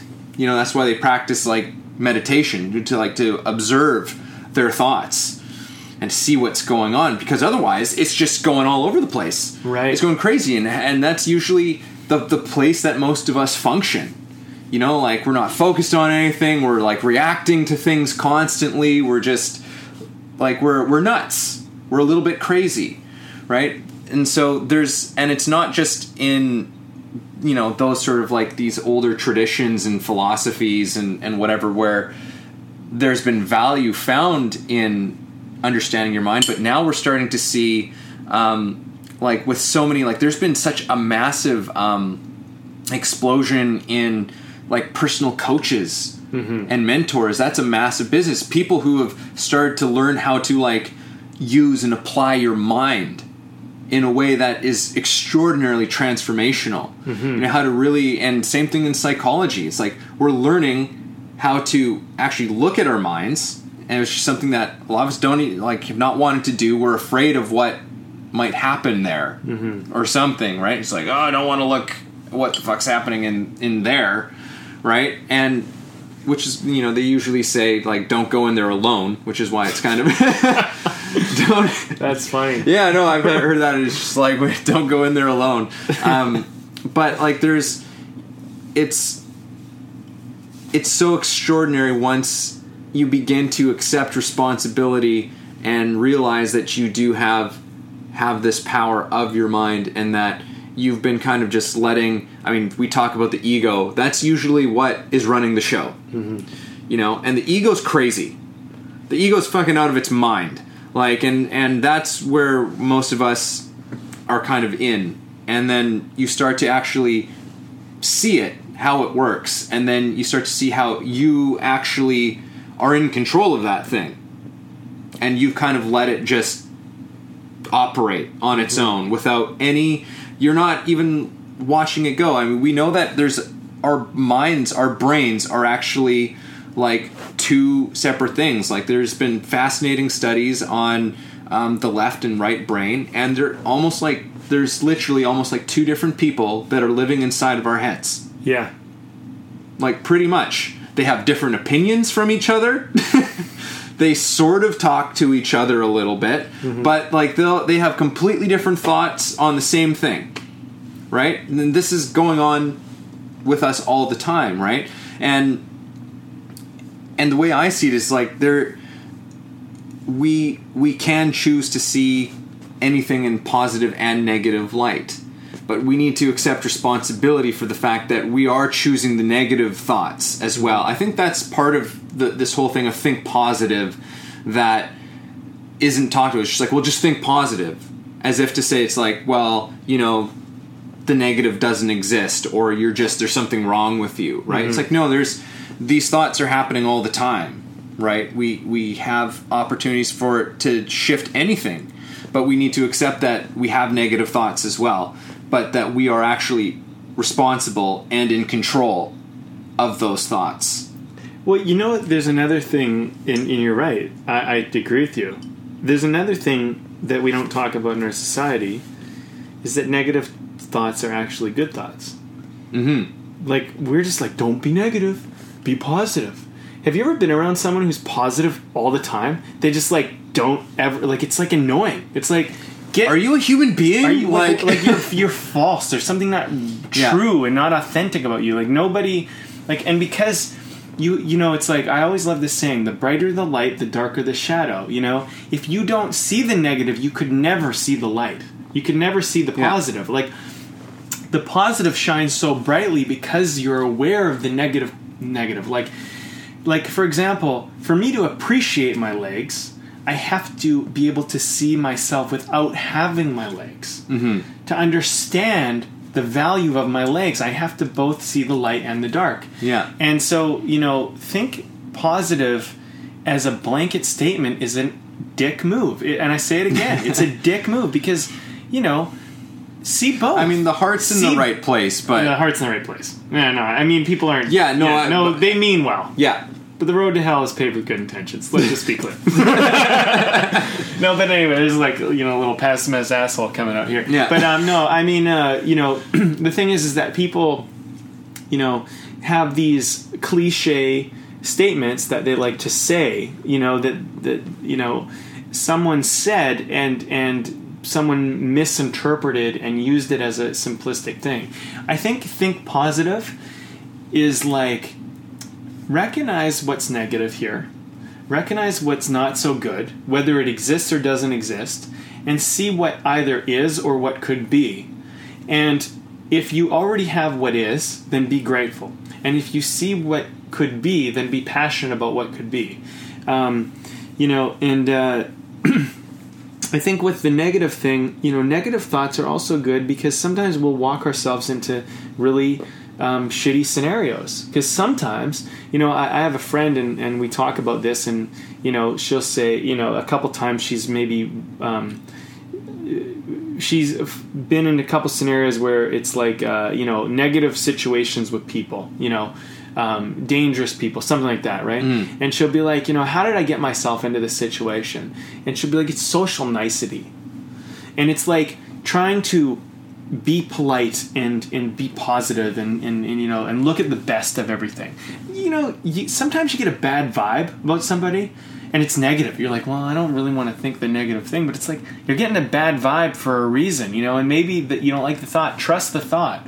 You know it doesn't it doesn't mean you have to live your life you know always being scared but sometimes your animal instincts are going to come up and the thought might be negative. Yeah. you know trust the thought. I mean it's not just be positive 100% of the time it's it's about you know where are you going to direct your focus because Yeah. it's the yin and the yang both exist if there is positivity there must be negativity and it's simply i'm i'm not going to look at the ne- I'm, I'm not going to focus on the negativity but i recognize that it's there Yeah. Right. And the negativity can be is is actually a really valuable teacher, right right? Like it t- it can ask us to dig a little bit deeper, mm-hmm. right? Like you know, so in in this example that you're talking about, where it's like, oh well, you're getting you know, th- there's this interaction, you're having a a negative, you know, response to it, right? You're having some sort of, and I mean, there's there is a measure to that. I think like it's it on one hand like if you're really just getting like strong like like emotional like like this is a bad situation i got to get out of it then i would say then you should probably listen to that you know like that's kind of a, a level of intuition i would think. But sometimes you know sometimes i i i come across people and i have a negative feeling about them. Mm-hmm. Right?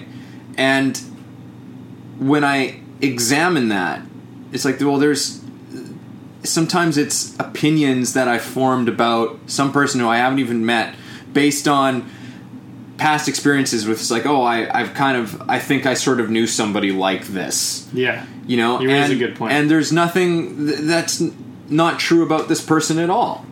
You know, like it's, I'm, I'm holding some sort of, um, you know, and that's me that's me that's my own limitation and how i am i am approaching the world. Again that's my projection out onto the world and onto somebody else. Some you know perfectly fine innocent human being you know is because most likely uh, a really lovely human being right? So there's but there's still something to be found in that right? Where you can actually say it's like oh like what's this judgment that I'm I'm putting on this. Like, why do I have this judgment? What is this whole thing about, right? And it can end up, you know, somebody who really rubs you the wrong way can end up really teaching you something about yourself.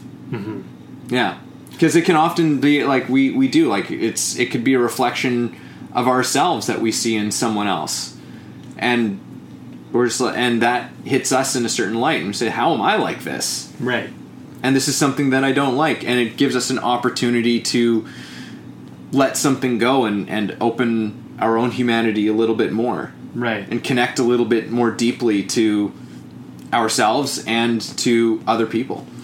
Yeah, judgment is uh, you know it's it's a funny one. I mean, there's uh, there's a lot we could go into about that one, and I think the thing you know you're onto something. I mean, self acceptance and compassion and building that and developing that and developing a, a awareness will help us get our uh, judgments more in check.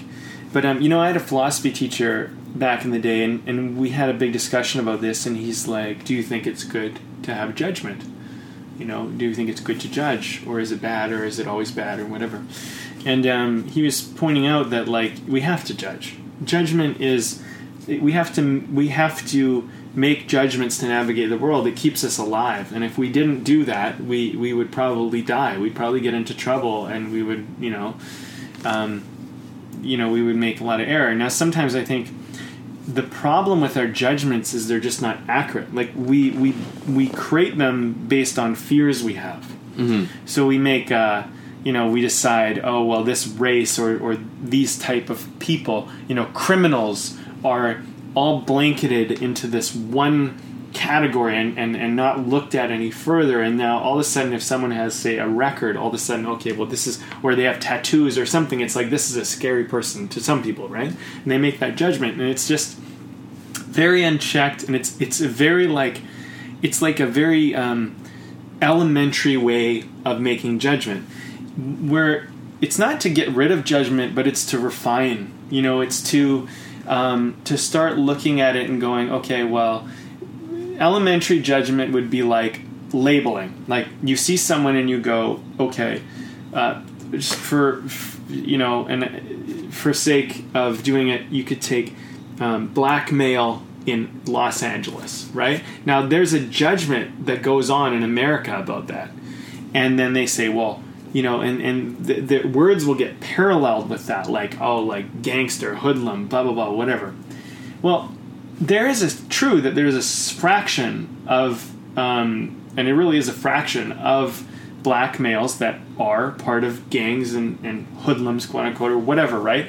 But then even within that, that doesn't necessarily mean that they're bad guys. It doesn't mean that they're they're not people who have hearts and care and are yeah. you know, all this wonderful things about them, right? And so what happens is then you take all people you know of that race and then you blanket them you actually include people who aren't even included in that group right yeah. and then you have a judgment about that group that isn't even accurate about that group and so like i think where judgment comes in it's it's about refinement it's not about cutting it out or stopping it but it's about looking into it and becoming more aware and really um, beginning to start to understand more, um, you know, and it doesn't necessarily mean that you go, okay, well, I'm just going to go into Compton and, you know, I'm just going to hang out and like, you know, you know, and everything's going to be fine. I mean, that's out of reality because, you know, um, you know, for example, like being a white male going into Compton and just walking around in, in, you know, uh, gang territory, some trouble might happen. I mean, that's you know, it's it's uh, it's possible, and the likelihood of it happening versus walking around in Beverly Hills is probably a lot higher. Yeah, you know what I mean. So, but it's not to say that you should go do these things, but it's to kind of like look at it and go, well, how am I, how am I not like refined in my judgment? Because actually, an unrefined judgment is actually very limiting in life and I don't know, you can use any example you want, right? But people will create these um, very elementary judgments, and they're extremely limiting in their life. Yeah. Yet we still have to judge because it's part of us deciphering and being able to walk through the world. Yeah, I, th- I feel like that's like uh, almost different branches different of, word, of right? judgment, or yeah, because like for me, it's like it's like the judgment is like I don't know if there's any place for it when you're in this whole thing of better and worse. You know, when you're like doing that. So I mean, there's especially when it comes to other people. You know what I mean? Yeah. Well, it's it's. I mean, the thing is, is what, like like it's um, you know, like we we as human beings have survived, um, and and we've we've erred on the side of safety. Yeah. More, more or less, you know, and that's part of our that's a survival mechanism, and it's been passed down generation to generation. It's in our genes. We we do err on the side of safety. That's what keeps us alive. And and now today you'll have people who do extreme stuff like stand on the edge of a building with like a skateboard and like hang off the edge, and we're like, how do you do that? Yeah. And like they have they have pushed beyond their um, fear of heights, right? And so we we are evolving as a species, but if we didn't have the fear of heights, if we didn't make like fear based Right. judgments on certain things, we would we would probably do ourselves in. Okay. So like, and when it comes to people, you're right. But then at the same time, you know, there throughout history have been people who have been destructive, who who lack ethics and lack morals, and you know, and uh, you know, you just don't. For example, you just don't let anybody into your house in today's day and age, right? Um, the thing is, is that. Uh, if the, the, it's, it's a funny thing, you know, it's a funny thing because part of our judgment informs how the other person will be too, which is part of the trouble. Yeah. Anyway, it's a huge. It's, it is. topic. It's almost Let's like not a- do that. Yeah. I feel like we're going day. down a really dark, like weird rabbit hole. well, yeah. I don't know about dark, but just like yeah, it's it's uh it's it's a can of worms. It's a sure can- to yeah. go down into that one, and maybe not one that is necessary for the subject matter that we've already covered for today. Yeah, we've covered a lot. I mean, that's a that's a that's a tough one. Well, I mean, the positivity, negativity, the artistry industry. Let's stick to that. Yeah. Well, I mean, uh, you know, uh, where the hell are we? yeah. How's that beer? How's that beer? Um, yeah, it's it's. I, I think get, getting ourselves a little bit sort of like back to um, some of what the what was at the core of, of what we stumbled into here Unedited, folks. is yeah. but this whole thing of of um, of our of our minds and putting value out there first. Yeah. Um, and uh, I think that's really the point. Is about we're talking about generating and giving and offering value as opposed to trying to always get it, and Yeah. how that you know that's where we started this, and and how that actually gets you more of what you want. You know, actually, I heard a story just the other day. It was um, uh, it was a was a TED talk. I don't remember which one it was. It's one of the recent ones. We could probably still find it, but um, the person who was talking was sharing about how this guy came in to rob a bank. This is apparently a true story. He came in to rob the bank, and he, uh, he apparently had a gun in his jacket, couldn't see or whatever. He said to Sally, "Give me two thousand dollars." And instead of getting scared, what she did was she took a step back and she she said, "That's a really specific number." Two thousand dollars. Why do you ask for two thousand dollars? Well, I need this for my friend because if he doesn't get, it, he's going to get evicted from his house and blah blah blah blah blah. And she said, Well, you don't need to rob the bank. You need a loan. She's like, Come in the back office and let's deal with this. and apparently, it, like, apparently, from what I understand, it all resolved that way. There was no criminal charges, no anything. yeah, And it was like just a whole act of compassion.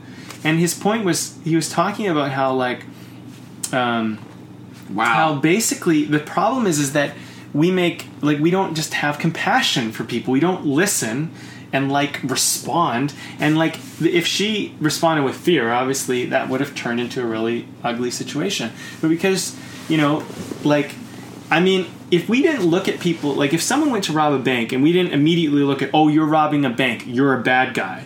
If we didn't look at the world that way i mean this is kind of Yeah, I'm like, are you just like throwing us right back into this? Am I still on this? Just I don't know. it's okay. Finish it. i'm gonna do it Finish this story because I love it. Yeah, it's it's not bad, right? Okay, so if we didn't look at the world with so much fear and we didn't look at it as labeling and, and so much negativity, we would um, be able to deal with it better. You know, we'd be able to understand it. And so I think, I don't know, let's, you know, tie this back in. I mean, you, you, you take someone who's robbing a bank, right? They come in, it's a, it's a negative. It's a negative in the sense that this is dangerous, right? But if you look at like, well, what what would drive you to rob a bank? Like, what what position would you have to be in to think that this was a good move? Yeah. You know, and if we looked at it that way, we we would begin to at least try to help society. You know, we could build society in a way like if if we were to grow as as humanity in a- in a way in a way of empathy, we could get to a place where people never rob banks because people begin to um, think more about how they affect each other and think about what each other's needs, and they we think about how to how do I get you what you need. You Yeah. need two thousand dollars. Okay, let's figure it out. Let's let like maybe you don't have to do it this way because the consequences here now. Mm-hmm. Let's say you get busted for robbing the two thousand dollars. Now you're going to spend X amount of time in prison. Your buddy's not going to get his money, and everybody loses, right? And the risk factor is just so high. So like, if we resolve this in a way where everybody wins, and I think that's what we're doing, right? Like, and I, it sounds so silly to bring this back, but it's kind of the same way. You know, you take art as artists we're we're we're trying to do all this stuff, trying to get our right headshot, show up to these auditions. You know, we're trying to make the right film. Uh, you know, we're trying to paint the right thing, make the right song. If if we started going, okay, well, you know, and we started going, okay, well, what what would someone else need to help me do what I need to do? What's an exchange? What's a way in which I could help them? And I think the thing is, is we have these fears like, well, what if I give to everybody and then they don't give anything back? The thing is, is that it just doesn't work that way because there's this weird little mechanism inside us, which is once people start giving to us, we actually start to feel this um. It's the, they call it the law of reciprocation. We want to reciprocate. When someone's giving to us all the time, we actually want to reciprocate because Yeah. we begin to like them. We begin to relate to them, and we go, well, you know, um, and, and I mean, We're connected. We're bonded Yeah. in some in some way.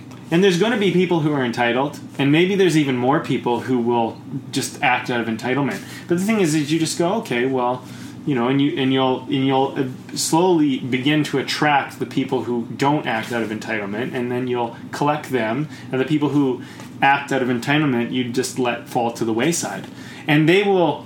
You know, there's an interesting thing too is when you take away someone who's a giver, who's really valuable, and you remove them from the equation, the entitled people notice pretty quick because all of a sudden they're not getting the candy anymore and they're like wait where'd the candy go oh maybe i better think about you know why i don't get the candy anymore you know what I Yeah. mean? so law of reciprocation because you know um, but that's people who are giving also um, we need to be when, when we give value we also need to look and identify and this is maybe a negative thought but we need to look at the people who are taking advantage of us right Mm-hmm. because some people out there are in a total take mode and, and we have to be in integrity with them and be like okay well don't ever feel bad for giving but just if they if that person offers no value back and you talk to them and they or if you can connect with them and they don't bring any value back you know then maybe you go okay well this person doesn't bring any value back to the table so that's fine we, Yeah. we had our interaction it doesn't work so much anymore moving on Yeah, and I mean that, and the things you can receive value from somebody in so many different, in so many different ways. yeah You know, it's not necessarily limited to any one thing, right? Because then, in some ways, you're now back into like a getting mentality. But um, you, you again, you ultimately have have a choice, and if somebody is is just being sort of um, abusive in a way, or you're feeling abused in some sort of a relationship where you're you're giving something of value, and then that's not being reciprocated. There's not, um, I don't know, there there isn't that connection. There isn't that sense of being on common ground and being in some sort of um, unified togetherness, some sort of an understanding. Um, then maybe it's just not a not a good connection to maintain, right? And you're probably actually doing them a disservice by continuing to give to them yeah right? Like maybe what they need is is for you to actually pull the plug on it right and say like, you know what, this is not this is not a working partnership anymore. You know, and they might be upset, they might be rant they might rant and rave and get all pissy about it. But I think that there's you might end up teaching that person a very valuable lesson. And you don't have to do it in a harsh way. No. That's the other thing. It's not just like, well, you're not giving anything back into this and blah blah blah, so this is over. yeah Like, don't talk to me anymore. It's just like it doesn't have to be that sort of a situation. no Like it can be, um, you know, it's interesting. i when you talk to um, recovered alcoholics and stuff, and they and they um, they talk about you know when they make amends with people, you know whether they talk to them on the phone or meet with them in person, um, and they and they they apologize and they and they ask for forgiveness. right? Um, for the things that you know, the ways that they may have have harmed them or hurt them, and they sometimes like the the follow up question to after all of it is like, how did you feel? How do you feel about that? About me saying that I'm sorry, you know, and asking for forgiveness or whatever, right? And sometimes people just don't take it well right? And that's and and part of like with aa is that they teach them like don't expect everybody to take it well. Mm-hmm. you know not everybody's going to want to forgive you right? Not everybody's going to want to you know share in this sort of thing that you are are recovering from. And to basically let learn to let that go because then at that point that anger is theirs. Mm-hmm. it's not yours anymore right? Which i find so interesting in part of that whole process. I don't know how exactly i got into this. It seemed like it was related to what we were talking about.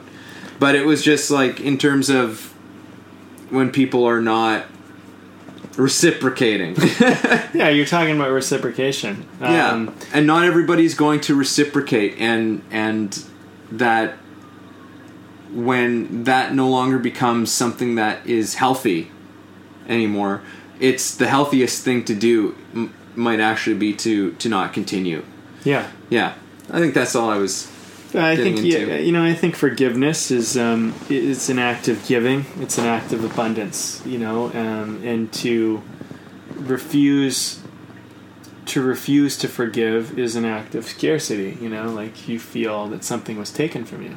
You know, I I had let me just put this in quotations okay a few people that fucked me over. and I, you know, and uh, you know, I've I've shared on the podcast a few times. I've been working with my forgiveness, working working it all out, working out all the kinks. I've forgiven a lot, you know, and mostly, it, you know, I found that with forgiveness, it's all just comes back to me. It's all forgiveness is for me so much more than it is for them. And I, uh, my most recent lesson of forgiveness is thankfulness, is to thank them and I, I realized I'm like, wow, you know, there's just a few people who I haven't really fully forgiven yet, and I just thought, well, why am I thankful to them? Why am I grateful for them? And I thought, man, you guys gave me some strength. You guys gave me some fucking balls. Like I'm like I'm willing to do things now. I'm capable of doing things. I stand up to people like I never did before. yeah And you know what? You might have rubbed me the wrong way. You might have been hard on me. You might have caused damages in my life that has still not necessarily been fully repaired. But you gave me something as a human being that I never had before. Mm-hmm. And I look and I go, how else was I going to get it? yeah You know, how else was I going to get it? So you know, I'm grateful for you. I'm grateful, and that when when I found that gratitude now is the lesson mm. of forgiveness is when you begin to be grateful for your enemies, and they begin they begin to not be enemies anymore. They begin to be in a weird way your allies, Yeah. but from a distance. You know, and so you you you begin to a look very strange kind of an ally yeah yeah, it's a strange thing, and the thing is, as a you know enemy, um, when when you, I mean, you know, y there's no controlling what other people will do if they will ever recognize the damages they caused, or if they'll ever um, become aware. But the thing is, is like it's so irrelevant um, as far as what's you know as far as what my experience of my life is or anyone's experience of their life you know when it comes to these relationships. And you know i think when you become grateful to your quote unquote enemies um, you become in abundance because you see that everything is always giving. And so when everything's always giving and nothing is really taking like and it's it's kind of a screwed up thing because you look at it you go well so does that mean if someone like embezzled all this money from me and took from me that they gave to me? It's like well yeah in a way they di- they did. And the thing is is like materially you lost and it sucks. And that was damaging and it was criminal. Mm-hmm. But the thing is is now you've learned how did you set up your life so that something like this could happen? How did you create a dynamic where you would allow and and and build a relationship based on someone who would embezzle from you, who would do this thing from you, or or whatever.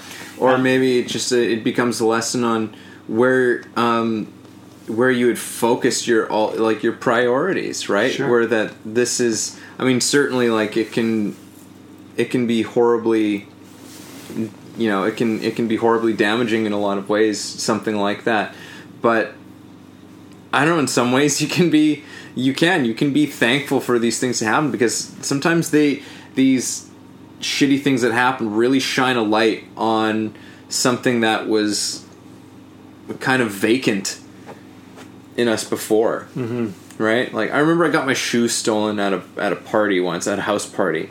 Like they were like a week old or something like they were like kenneth cole shoes or something like that or whatever like and i was leaving and i'm looking at like all of these shoes. Is a huge house party and i'm looking at, and they were not there. And i had like three friends looking around like no one like they were gone. And like everyone in the house we were walking around looking to see if we could find this person. I was just livid. I was so angry right? And i remember going home in the cab in my socks on a rainy day and just being so pissed off and our our cab driver was from Uganda and he was just like it was good that your shoes were stolen. And I was like what? You know he's like it was good. Like it was just like and it was like this whole thing like and I don't know if I necessarily realized it, it just kind of screwed me up at the time. Like it was kind of funny. Like it was this moment of laughing about it. Like this cab driver just saying that it was good that my shoes were stolen, and it wasn't that he was saying that like it was okay for this person to steal my shoes, but that maybe I was being a little bit too bent out of shape over a pair of shoes. Yeah, right. right? Like it, like it really wasn't a big deal. Just a fucking pair of shoes. Mm-hmm. Like I got over it. Yeah. Like it's like I don't even like. There's no. I have no emotional response to that now. Other than that, it was just. It's it's funny. Right. It's actually a funny thing to me now when I think about it. I don't get angry. I was so pissed off at Yeah. the time. I was like so angry that my friend, like who was hosting the party, was really just trying to get me out because he thought I was going to start a fight with somebody. Oh, really? Yeah, like Yeah. I do not get that angry very much, right? But I was pissed. Yeah. and now I'm just, I, it's hilarious. I'm like, oh yeah, that house party got my sh- shoes stolen, right? Like it was, but it also provided an opportunity as well for, um, for some character to be shown, right? Because I had people saying like, take somebody else's shoes, right? And I was like, well, I don't know who the person was who like I don't know the person who stole my shoes whose whose theirs are in here in the in this pile of stuff. If I take somebody else's shoes, then the whole thing spirals out of control, Yeah.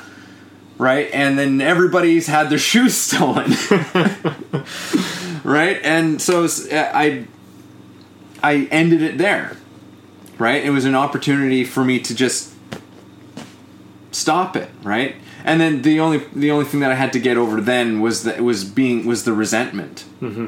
you know, of having this thing happen to me, right? And it's like, ah, sometimes a cigar is just a cigar, you know, like All right, Freud. um, yeah, no, that's good. I mean, that's good. You know, you carry on you, that resentment, that anger. The you carry that. Like, why do you want to? You know, that's the thing about forgiveness is that you don't have to carry this shit anymore. Yeah, Forgiveness is, you know, and they say that, you know, forgiveness is for you. It's not for the other person, and the reason it's for you is because you don't have to carry it anymore. And it's like when you don't forgive, it's like you might as well just fucking tie a weight on your back and like that you're carrying around that for life until you decide to drop it. And then you're like, but I can't drop this weight because this weight represents the fact that they fucked me over. And it's like, yeah, but you're carrying the weight, they aren't. It's Yeah. like, so like maybe just let it go. yeah. know what I and it's like, and look at you, you're walking around, your fists are clenched, you're Yeah. just like your jaws tight, and you're. Yeah. it's like this does not look like a comfortable way of of going about your life. No. Yeah. And I mean, uh, you know, I I think the thing is is you know, and, and, you know these things happen, these destructive things happen, and and I think forgiveness. I think a lot of people are scared about forgiveness because they think that it somehow It's makes weakness. it okay, or that it is weakness, Yeah. and that it and that it makes it okay, and it's not. It's actually strength, and um, the thing is, is that you you know your behavior based on it is is what recorrects the world. I mean, um, the only reason why we understand theft is because someone has stolen. Like, if we live in a world where no one ever steals, which would be great, it, you know, theft and that would not become even an issue. It would be non-issue. But um, and that would be good. But the thing is, is we live in a world where theft exists. We just Yeah. do, and so you know, um, we have uh, we have to navigate the world in the reality of what should exist. But like, um, you know, there's always something greater you can lose. You know, for you, you lost a pair of shoes. Some people lose their businesses. Some people lose their millions. You know, Tony Robbins lost his millions. He had a business partner who embezzled millions, right?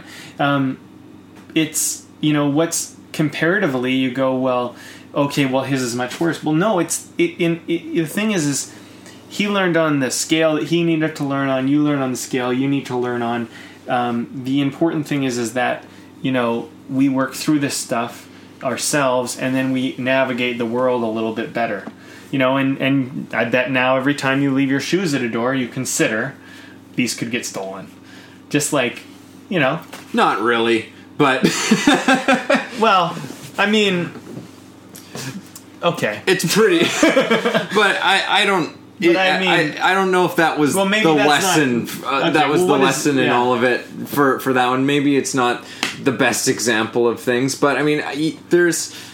I mean, I think that th- with with anything that you know, when we face these these challenges, there there is always a lesson in it. Once you can get past being angry about shit and being or like there's there's some sort of um, a valuable lesson of something that you're holding on to of something that you thought was important that isn't important at all. And it's an amazing thing to come to. To realize that, to be like, oh, I used to think that this shit was important. And it's not. Right. You know, you just let go of something that was like was actually hanging on to you, that was holding you back. So it's like a like you're kind of talking about attachment, detachment type thing. Yeah. Yeah. Man, I don't know. We're talking about so much shit in this one, man. Man, Like, we this just is- we like who knows what this one's about, right? Yeah. Who knows? yeah. Um, we're gonna call it something. Yeah. Well, you know, I mean, I, I don't know. We've been talking about all this nonsense. I I I can't believe it. I love it because it's like it's like it's great, but yeah, to a degree, it's a bit of nonsense. But you know, Oh, we're doing our it's good best. nonsense. doing our best to try and you know work this stuff out and you know we go off on some topics it's all it's all fine thanks for hanging in i i think the thing is is you know if i'm gonna leave you with anything after all this nonsense. Yeah, is just go in the world and you know go in the world and look at how you can give. Look how you can create a value. Look how you can offer a value. Look how you can participate. You know you're going to create self-esteem. You're going to start to see what you can do. You're going to start to see what you can offer. You're going to see the effect it has on other people. It's not only going to make you feel better about yourself and what you're capable of but Uh, the law of reciprocation is going to kick in. Not with everybody but a few people and enough people.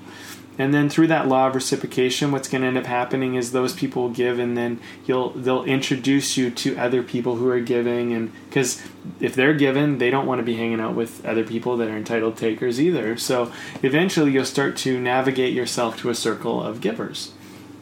And as you do that you will build each other yeah, and uh, I was listening to a success talk just the other day. It's from Success Magazine. And the speaker, which I don't remember his name at the moment, but he was talking about, he's like, My fortune changed when I realized how much work other people could do for me. And the point was not that what he could get from these other people, but the point was that he recognized that by giving to people, they they give back to you, and you you give to one person, and they add one other person to you.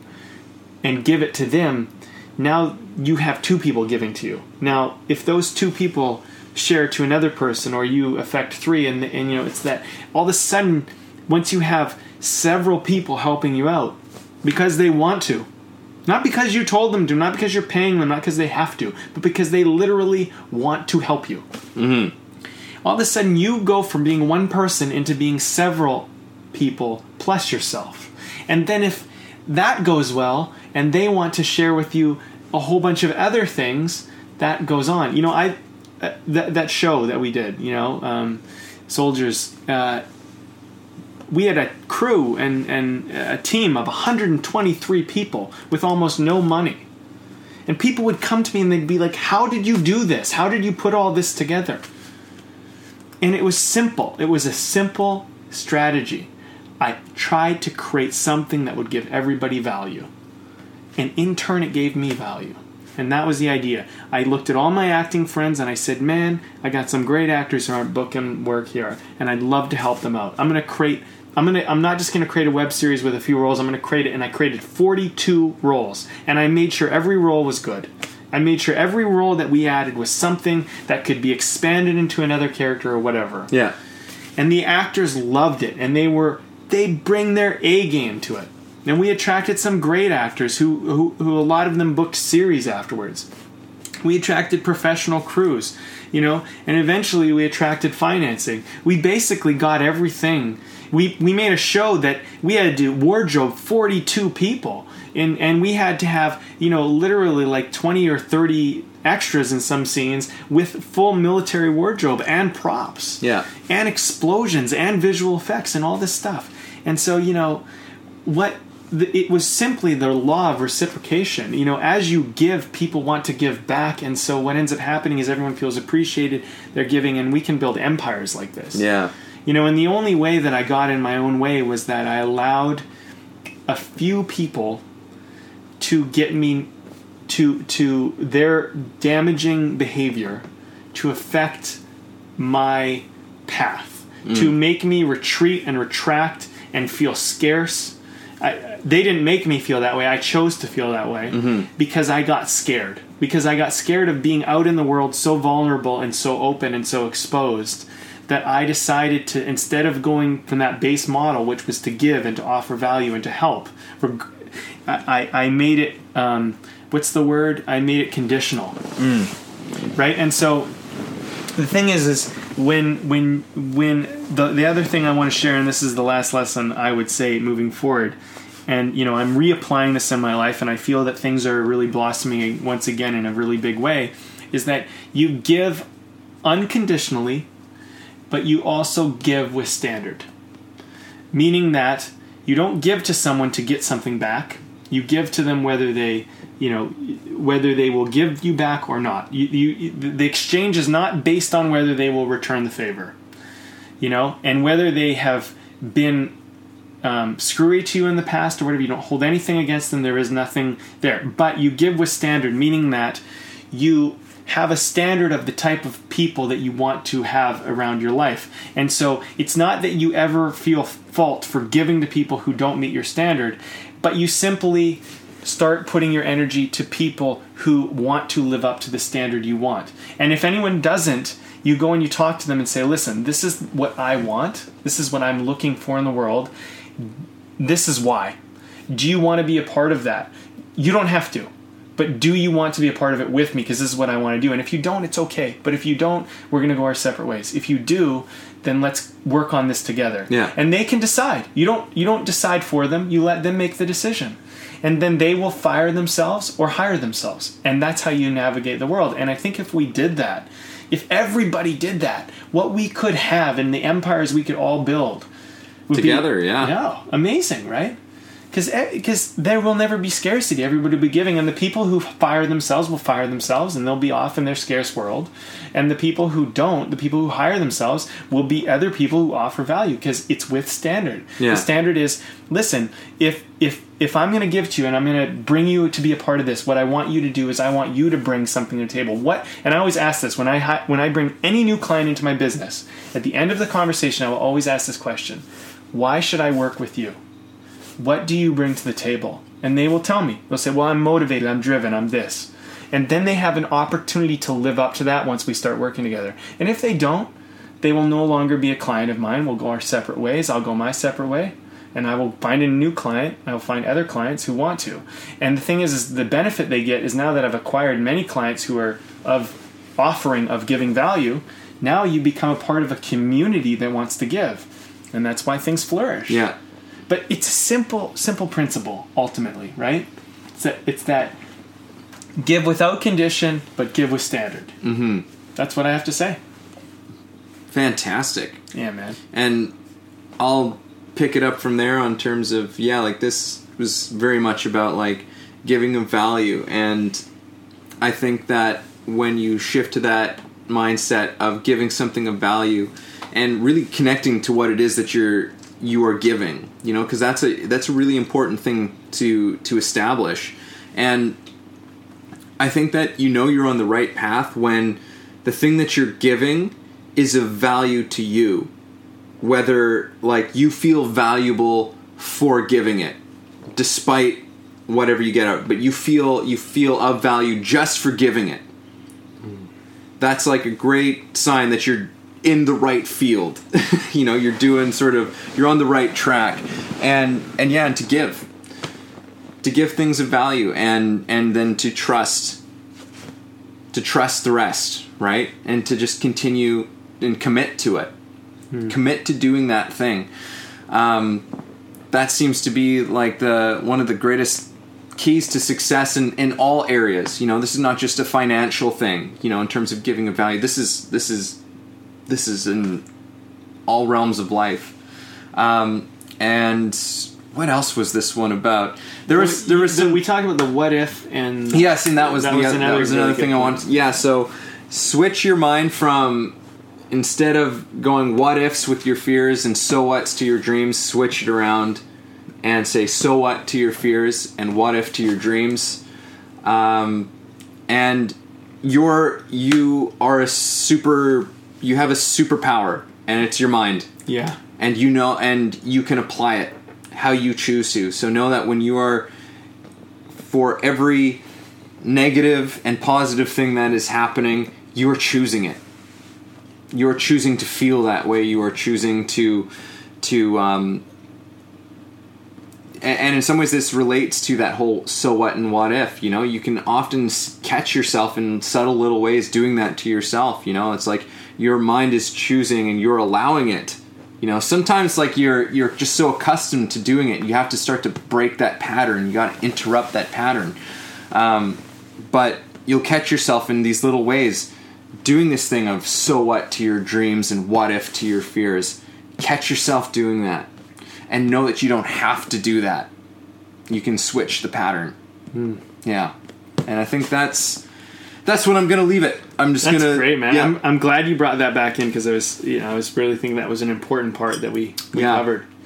And uh, despite all of the the kind of like the craziness of this there was some there was some nugs in here some good nuggets, yeah, yeah, yeah Well, yeah, we went off a little bit. You know, I was just thinking uh, before we close this little baby off, um, is that for our listeners out there, if uh, if you ever want to find out if a podcast really has some lessons or some things that you really like, go to the last fifteen minutes of the episode, listen to us close it off because we always wrap it up with our points. I mean, we Yeah. could even make little mini episodes. Maybe we will eventually of just what we uncovered after the big talk, and then if you like what we wrap it up with, go back and listen to the talk with that in mind, because uh, it's usually by the end because we're it's more of a discovery this these uh, podcasts than they are like uh, we know what we're doing. We kind of have an idea of what we're doing when we get into it. Not on not so serious Sundays. Yeah. We don't know what we're doing, but No, part of what keeps this interesting for us is that like we don't n- really know what we're gonna f- find, right? Yeah. Like we- like we we just figure stuff out sometimes. Totally. A lot of the times we just figure stuff out on the fly and learn stuff ourselves. So yeah, that's what makes it valuable for us. And thanks for joining in on our journey. that was our show for today. Thanks a lot for listening and being a part of this. If you enjoyed our conversation, please subscribe and share with your friends and family, or you can learn more and message us at www.thebndpodcast.com. Oh, and make sure to leave a comment and rate us on iTunes. That will really help us out a lot. It definitely will. Thanks.